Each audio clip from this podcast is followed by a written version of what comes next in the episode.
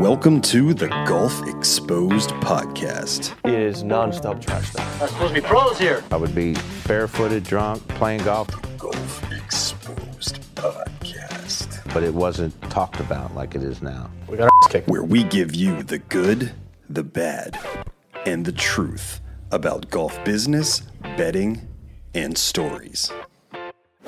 So ladies and gentlemen, welcome back to Season 2 of the Golf Exposed Podcast. We're very excited to make our triumphant Backstreet Boys-like return.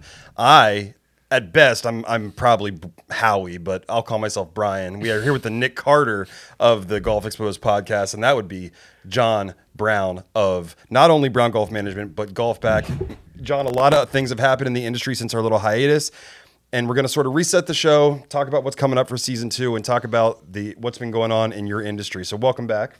It is great to be back. Excited for Season 2 here and really to dive deeper into all the topics we started with on Season 1. So as always, we're going to get into the down and dirty, nitty-gritty of the golf industry. We're going to have some great guests this upcoming season. We are going to delve into some betting as we did last season, but a little bit of a different format. Yes, we're going to do our foundational show, which is going to be our core information about golf business, golf news, golf interviews. We got some great guests lined up. Really excited to deliver that foundational show of knowledge. But we're also going to do our special tournament edition, which will talk about the upcoming PGA Tour tournament. Bryce will be back on the show. We'll be putting in our bets. We'll be tracking our efforts related to betting, so you'll know who's a winner, who's a loser. A little bit of fun with that segment. 2 segments. We're going to bring you one segment of the foundational show once every 2 weeks, one segment of the tournament edition once every 2 weeks, and we'll run for 8 consecutive weeks starting this week, week 1, the week of the PGA Championship. It's exciting stuff, an exciting time, and I think at some point when we get our bearings under us and get our sea legs for Season 2, we'll go to some video-based content as well. And a lot of things have been going on, speaking of content, with not only the Brown Golf Management website, but the GolfBack website has really taken an uptick in just a great new look and overall aesthetic. It was nice before, but your team's really been working hard on that, and I think that is something we should mention because the feedback's been great on GolfBack. We had a lot of good testimonials already, and if you haven't checked out golfbacksolutions.com, I highly urge you to do so. What was kind of the inspiration with revamping the website? Just to make the picture clear about what we can deliver to golf course owners. You know, we're rooted in doing the right thing for golf course owners and operators, and I think Brent Miller and really, it was Brent Miller's project. You know, our CIO just did an unbelievable job of putting that information together. Bryce Voisin added some additional info, and we got everything on there from case studies to videos to testimonials to great articles to our barter calculator. I mean, it's about as transparent as it gets with information, and you can really learn a lot.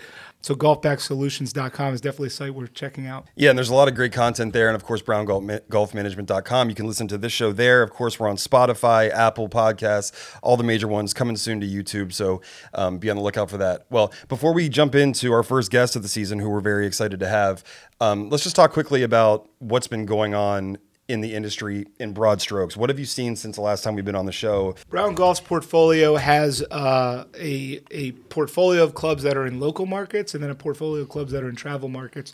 The local markets are just as strong. I haven't seen the downtick in rounds that maybe we were anticipating once all the other opportunities for time were open, whether it's youth sports or restaurants or whatever it may be. So the golf rounds are staying strong in the local markets, which is great to see. It seems like we have some more legs as it relates to keeping that traction of play. The travel markets started to bounce back in early April in our Hilton Head, our Pinehurst, our Orlando market.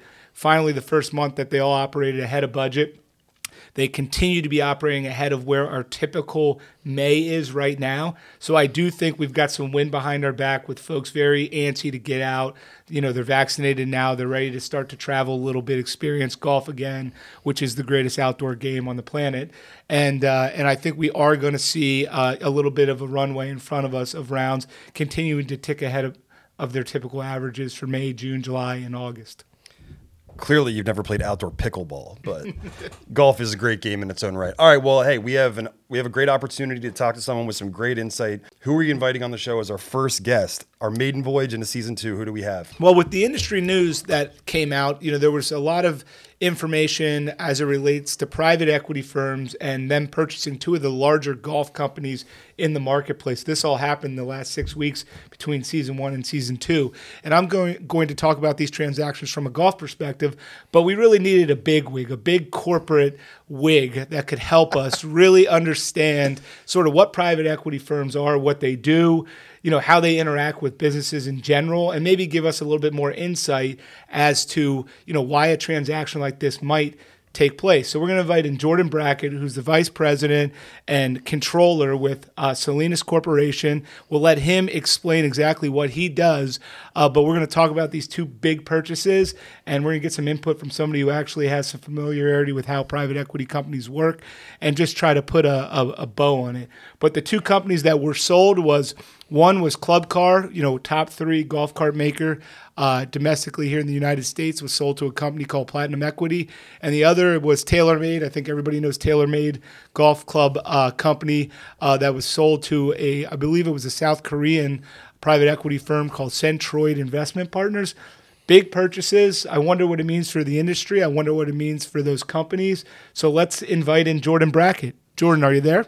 Yeah, I am. Thanks for the nice introduction. I'm glad to be here. Great, Jordan. Why don't you give us a little background on what you do currently today, and then we can dive into a little bit of what these transactions might mean. Yeah, sure. So I'm the vice president controller at Felinus, and Felinus is a global chemicals manufacturing company. So I won't bore you with all the different kind of chemicals that we produce, but I will say every time you use a paper towel and wipe your face or blow your nose or say in the bathroom, you're using our chemicals. So that's probably the best way that I can put it. And in my role, I run the entire global accounting function. So I have teams all over the world and manage our finances and have direct interaction with our private equity firm who owns us. And how large is your company, just to give us some idea of scale? Yeah, we're $3 billion in sales. $3 billion with a B, right? $3 billion in sales. Wow. Okay. So you know about big business in the corporate world, I guess. Yeah, we're global in every region, and we have all the complexities that you can imagine with dealing with different parts of the world, for sure. So when we hear the word private equity, we probably think one thing. What do you think? What does it mean to you when you hear private equity invested in ABC company? Synergies and lean workforce. Lean workforce. So yeah, the private equity world examining companies like Club Car, TaylorMade, you have any idea what, you know, maybe they thought was, you know, a positive of investing in those types of organizations? Yeah. So without going much into the details, because they're private equity and they're only going to show certain parts of the deal. But my guess is, you know, a company like Platinum, they probably have some sort of, company footprint that is in the vehicle space, whether it be smaller vehicles or so on, that they are probably going to look at Club Car and say, okay, in order to achieve a return on this investment, let's take a look at what companies we already have that we can combine with Club Car.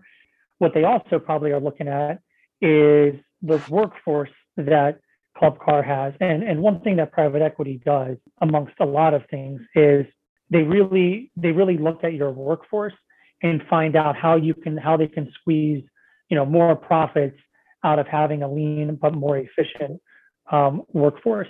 And by that, John, what I mean is, honestly, they do a lot of things that Brown Golf does today, where they'll take a look at, you know, accounting functions and back office functions and make sure that they're as centralized as they can possibly be. They'll look at different, you know, supply points and distribution centers and see whether or not if they're you know, overloaded in one section of the country or not, and probably come up with new ways to be a little bit more efficient from their supply points. And then beyond that, they'll look at overhead costs. I mean, that's just the nature of the beast with private equity. They want to look at overhead costs, and they want to look at spans and layers of management control. And if you've got 30 managers with one employee, my guess is you'll have one manager with 30 employees, maybe not to that degree, but you kind of get the concept. So they'll look at spans and layers as part of it as well. I don't know if I've ever prefaced you with this, but I'm sort of a layman on the show, coming from a background outside of the golf industry. I'm learning as I go here, and it's fascinating to me. There's a lot of correlation with the marketing world and the business world and things that I'm involved in. So it seems like every other week on the show for the past few months, we've been talking about some major acquisition or merger that's happening, or a company buys another one. So when I see this, I think there's probably some pros and cons to both, right? From your perspective, do you think that there's positive or negative implications when companies acquire other companies? That's a great question. So, I mean, you're always going to have bad connotations when it comes to private equity. I can tell you that private equity rarely loses money on a deal. So what they're looking at is, how can we try best to make this investment pay for itself?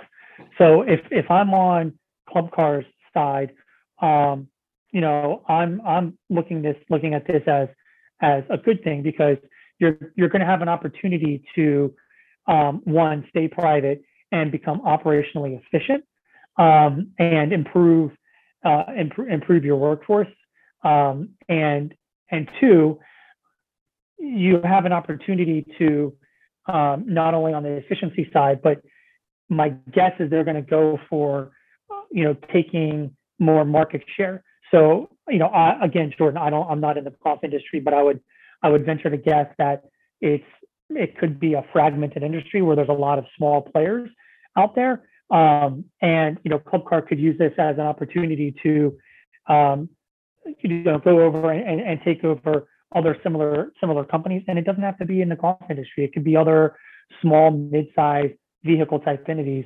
that they can combine forces with. So there is a lot of pros, but you're right. I mean, when you hear private equity, you hear synergies and you hear cost cutting and so on. That's just the nature of what they do. But they're very good at that sort of business model.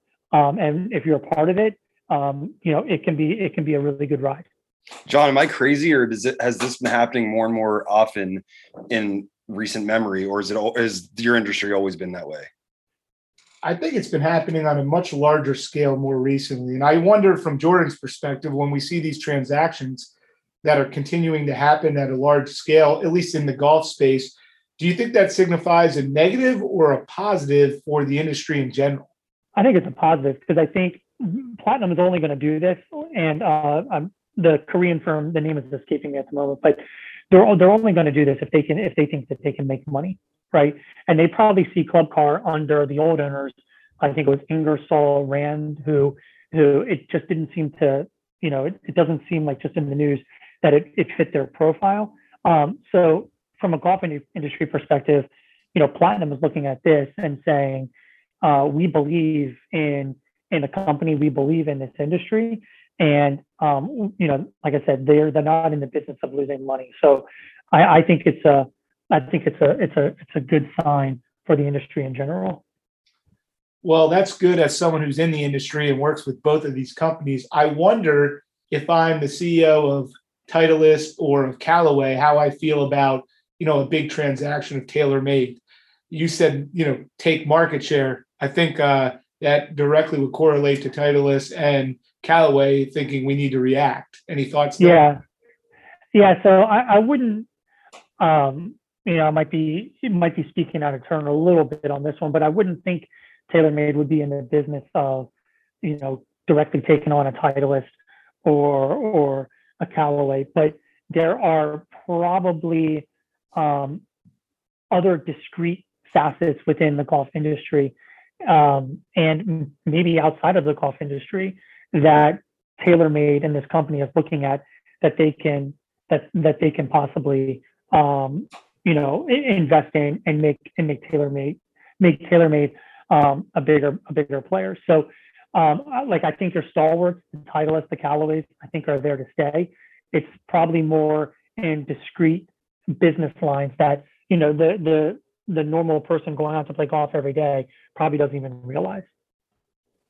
Got it. That makes complete sense. do you guys think that this trend that we're discussing, and this might seem really out there, powerful companies or mid-sized companies kind of forge together to, is it just because there's so much data now, there's so much competition?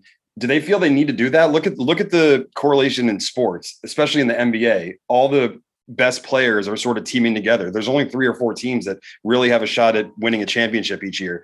Look at streaming services. They're buying up each other at record rates. And like, there's kind of these microcosms of content providers now, but not everybody's consuming their content in the same way we used to just watch cable. Now there's a million options.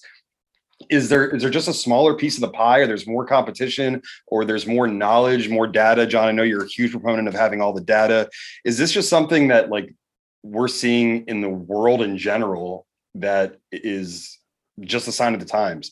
I think business is changing, and I would agree. And I do think data collection is fundamental in some of these big transactions, because data is so important, especially from a club perspective. I would think with TaylorMade, the data they have on their customer base who's buying their products would be invaluable to other companies. That kind of leads me to another point here, which, I'd like to kind of close out with Jordan and get his opinion on. How does a private equity even evaluate a business? I mean, is there data, infrastructure, sales numbers? I mean, how does a private equity set a price point on, a business that's so large with so many facets?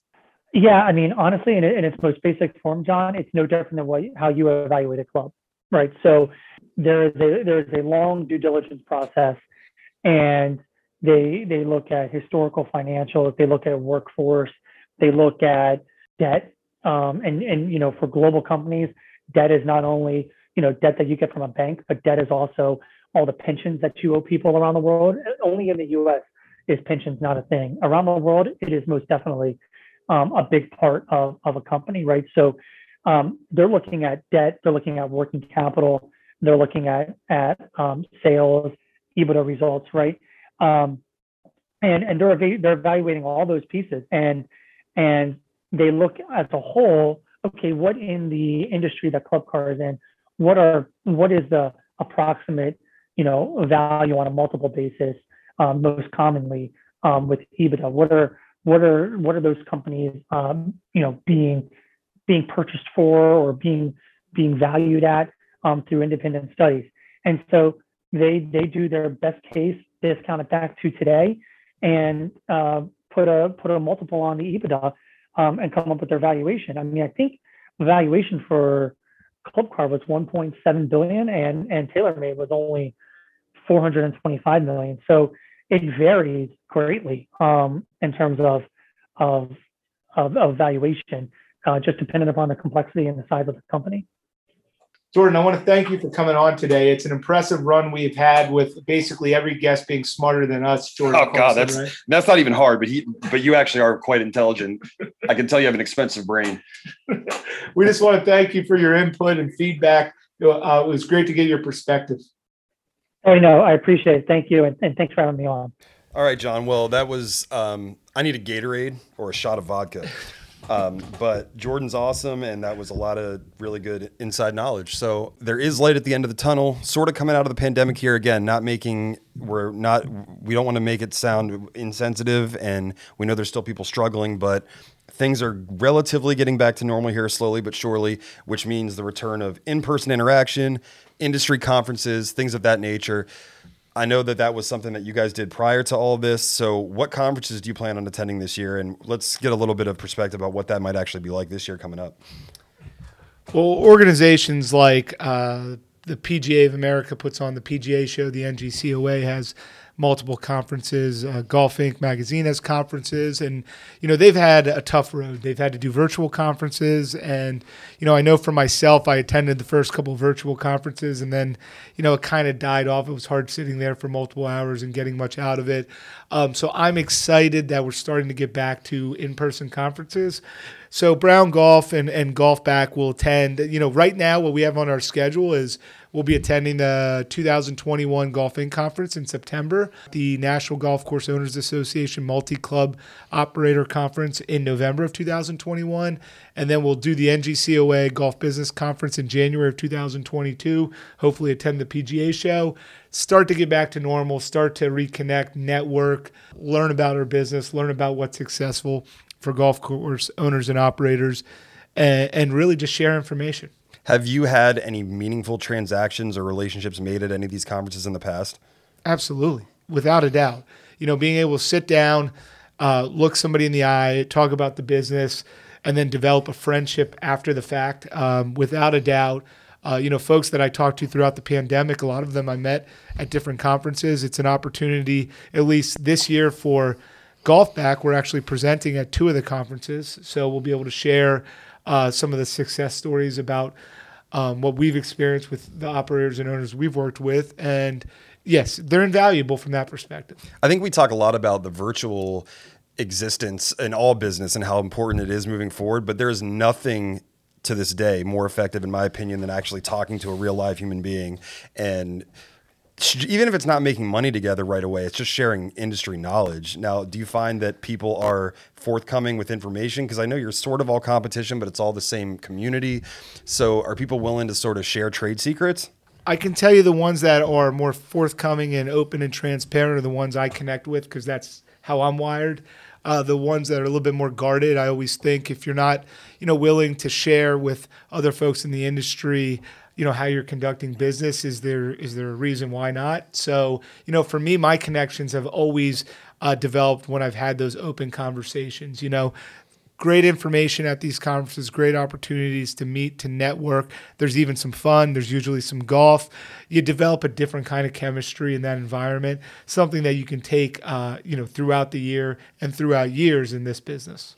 Do you expect any backlash from, because you've never shied away from sharing your opinion, your perspective, and even trading some very valuable insider knowledge. So, you know, people who attend these conferences may be familiar with this show or season one. Do you expect any backlash from an article you've written or anything you've said? I hope we have the opportunity for those articles. You know, I believe what we've put out there publicly from a GolfBack perspective and a Brown Golf perspective is all rooted in one fundamental, which is what is the right decision for the golf course owner. If that is happening, the industry as a whole is better.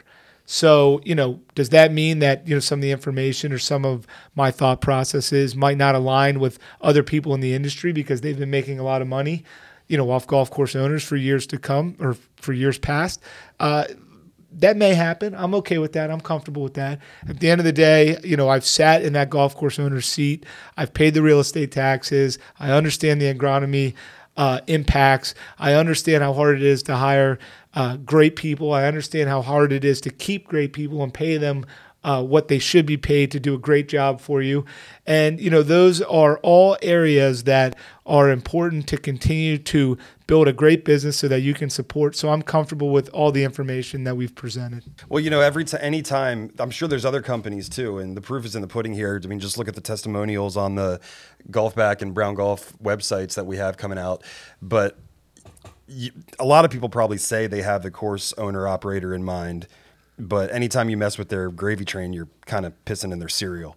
So I wouldn't be surprised if somebody feels a certain way, but I don't know that they'll actually bring it up to you in person. I don't think it'll ever be public. I do think there'll be some underlying feelings as it relates to that. Obviously, been strong with my thoughts on, you know, golf now as a business, and I've been strong on my thoughts on some of the larger management companies, and I don't begrudge the business they've built for themselves. I think they're great businesses. The reality is, though, I don't know if they're the best decisions for golf course owners. So I purely come from that perspective. All right. Well, let's talk a little bit about what Brown Golf's been doing lately. What have you guys been up to? We obviously know that you're always looking to move forward, always looking to innovate, do what's best for the courses that you currently have in the portfolio, but you're always looking to expand as well. So have you been checking out any new properties? Do you have anything in the pipeline that you can share? Well, we've added two new properties in 2021. One was a full management deal in Minnesota, our eighth state, called Minnesota National. Very exciting to be in the great state of Minnesota now. That deal started. The weather's turning. It's May 18th today, and I think, you know, we'll see that business pick up as the weather continues to get nice in Minnesota, and we're excited to see what GolfBack helps them produce there. Installed a Club Caddie point-of-sale system there, which we're excited to continue to work with Club Caddie, and I think the ownership group there is excited about that as well. We also entered into a accounting management platform with Carlisle Country Club, a local club in Central PA here, which we're excited about that relationship. And we continue to look for the right partners to add, whether from a consulting, management, or accounting management standpoint. We're really excited about diving into the market as far as what's for sale. I've had a lot of great conversations, making some serious traction on one particular purchase potential. Right now, I would say it's in waiting, so can't clearly communicate what that is, but we're being aggressive with looking at properties that are for sale as well. So when you look at a property, someone in my shoes would say, well, they probably want a club that's making a ton of money so they can add it to their portfolio so it's automatically successful. But that might not actually make the most sense. Maybe you want one that's you feel like you can turn around. What do you actually look for when you are looking to acquire a club or work with a club? We look for a minimum number of revenues. So on 18 holes, we'd like to see $1.6 million of total revenues. If we could see an allocation of those revenues being split, 70% golf revenues to 30% food and beverage revenues, that's something that we like to see. There's a current management company in place. Obviously, there's value there for us. If they are currently trading tee times for any services at the club, we see tremendous value there. Those are kind of the main thresholds we're looking for. And then, we look. There's really two ways we buy clubs. We buy them off of their total revenue number. So we might buy a club for anywhere from 0.8 to 1.6 times the total revenue number, or we'll look at their NOI number, net operating income number. We might buy a club for 6 to 9 times the NOI number, depending on how we feel about the location, the foundation, is there deferred maintenance, what is the geographic area, what's the demographics around that club. There's a lot of factors to weigh. Are they in a transitional zone where agronomy budgets need to be higher, or are they in a zone where maybe you can spend a little bit less but still produce quality conditions? So there's a lot of inputs, but at the end of the day, we do believe strongly you need at least baseline revenues of 1.6 million on 18 holes to be able to self-sustain a golf course. Well, I think that we all agree that all of that is very exciting, but we're all very excited about GolfBack as well. And when I first came on board here, it's still very new in relative terms, but I'm sure you probably feel like you've been doing it for a long time because it does take so much legwork and groundwork to lay that foundation. So let's talk about GolfBack. What's the latest and greatest news and updates and things like that? We talked about the website. It looks awesome. What has been going on? Continued growth, like-minded operators who are looking for a solution that's rooted in our core principles, which, obviously you know them and I know them, but you own all your data. You own 100% of your green and cart fee revenue. You own your lowest price in the market, and you own that direct relationship with your customer. If you believe in those core principles, which a lot of our new clubs obviously did, then you start to look at the platform. You start to realize that it's a solution that we place on a golf course's website. It's branded to the club. It's a data collecting machine for them. It's an automated marketing machine. The dynamic pricing tools take over and they make more profits. And, it's just creating some really impressive case studies for our customers. Obviously, you mentioned testimonials earlier, which are up on our website. But we're up to 36 golf courses on the GolfBack platform. Not bad for a company that really launched in January of this year. We actually installed our first GolfBack platform back in October within our own portfolio, and we've been able to install it at all of our Brown Golf portfolios, which was 17 of our 21 locations, because we had a couple clubs that are just accounting management and private clubs. So 17 of our locations, and then we're a total of 36 facilities. So it's been going well, and the conversations have been exciting. Now, I got the opportunity to talk to some of the owner-operators or just people who were in charge at the club of installing the GolfBack engine, and they couldn't be happier with the results. The testimonials are there on the site again. And, I mean, they couldn't have given better testimonials if I paid them to say something, which I did not. I just asked them to give candid responses, and they came out with what they came out with. It's right there. Didn't cut any of the audio, nothing like that. So when you go to these people initially, or when you've been working with them, what metrics or what tangible things do you actually show them and say, here's what this could do for you? Or once you have the relationship established, how do you articulate to them that it's working? Obviously, they see it on the bottom line, but I mean, how do you actually communicate to them that it's being effective? The number one thing that I always make sure that our golf course owners and operators understand is that your green and card fee total revenues dictate whether you're in a good relationship or not, right? So yes, we're pushing online rounds. We're giving them collection of data. We're giving them unique automated tools, dynamic pricing. That's all great, but are their green and card fee revenues growing? And you know, that's the number one line. So everybody looks at the green and card fee revenues. Are they growing? At the end of the month, we then provide very detailed reports about booking engine stats, website summary stats, conversion rates, what's happening with their database, how many times are automated emails being clicked on. I mean, the amount of data they receive each month is a source of information which can be overwhelming. However, we define out sort of all the data points in a nice description within the report, and then we'll help them dial into some of the key areas to help them improve their business and ultimately improve their bottom line. So the reality of, you know, a relationship with GolfBack is, what are we doing to try to achieve a better bottom line? That's all I care about, you know, and that was the focus when we built GolfBack. It was the focus of me as a golf course owner and operator and someone who's vested in the bottom line cash flow. The stats are tremendous. At the end of the day, I want all of our golf course operators and owners who work with GolfBack to be growing their databases and their green and card fee revenue. How can GolfBack continue to grow, evolve, adapt? What have you learned about it? It's still in its embryonic stages, so I know it's still brand new, but I know that you and your team are going to do everything you can to constantly improve it, and you're going to talk to the course owners and operators. You're going to ask them what they would like to see. I know that firsthand. I've talked to guys about that. So how do you see it growing, evolving, and what have you learned so far? We're going to continue to add innovations to the tool. Everything that we've built to date has been built from a golf course owner and operator's perspective. We love working with new clubs, getting new feedback about, you know, what they'd like to see within the platform that we can improve. You know, our priority list for development is the same size every month, but it's different every month. So we continue to add new tools, get information from our clients we work with, and build in the tools they want to see.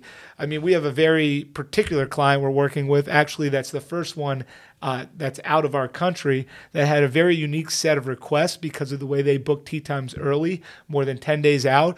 And we've built that functionality for them. So we can be a very customized solution. So I think the possibilities to continue to meet the needs of golf course owners and develop exactly what they're looking for are something that are going to be core values of GolfBack moving forward. What I've learned is once the data machine starts, it absolutely collects with a head of steam. And what I mean by that is when you're checking people in at the point of sales, an entry point in the pro shop, and that data flows up to your email CRM tool. When people are booking online tee times, and that flows into your email CRM tool. When people are filling out website inquiries for membership or events, and that flows into your CRM tool, and you get all that data collection, and you're not exposing your customer base to third parties, and you collect all that data, you're going to grow at 2, 3, 4, 5% a month, your database. And then from there, you know, the possibilities are endless once you have that foundational database. So with all that positive thing that you, with everything that we just talked about, all positives, there's got to be some setbacks or some challenges that you've encountered. One thing that came to my mind immediately, maybe you can dispel this myth. I feel like somebody is with a ton of money to throw at it is going to try to make their cheap knockoff version of this. Is there any way to protect yourself fully from that? If you're rooted in those core principles and you build the same tool, good for you.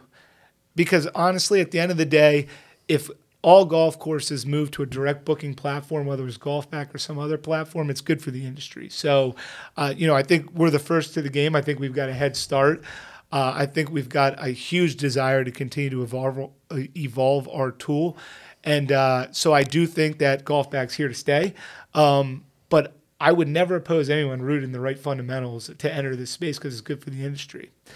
you know, our challenges that exist today are more about point of sales companies and who is willing to integrate with GolfBack. You know, we have three cloud-based companies that we integrate with right now: Club Caddie, Lightspeed, and 4Up has committed to also doing those integrations with us. And, you know, more power to those companies for taking the viewpoint that, you know, they should have open systems. There's other companies out there that don't have that viewpoint, that require contracts to work with them, detrimental contracts. There's companies that won't even allow you that access. And that, unfortunately, is just the nature of our business. So you really need to talk to everyone you can when you're evaluating your technology options. When you think about online tee times, talk to folks who are using the products. Make sure you understand any contracts and agreements you're into. But I'll make it really simple. If you don't have a 30-day out in your agreement, then start questioning it, you know, because you should have that opportunity. Nobody that is a GolfBack customer is stuck in a contract. If they aren't happy waking up saying, I want to work with GolfBack, they can be out of the contract tomorrow. You know how as you get older and a little more wiser, you kind of start to realize that, like, politicians are mostly full of crap? People that are in the know in this business, who aren't maybe there yet, aren't they going to eventually come around to this way of thinking and realize that it's just in their best interest? We only have 36 clubs on the platform so far, so we're so small that we're not making that necessary impact yet, but it's going to happen. The case studies that we've put together so far that are showing, that are advancing profitability lines for our owners and operators, that word will spread. You know, owners and operators talk to owners and operators. And, you know, I'm excited when that depth in the market takes place.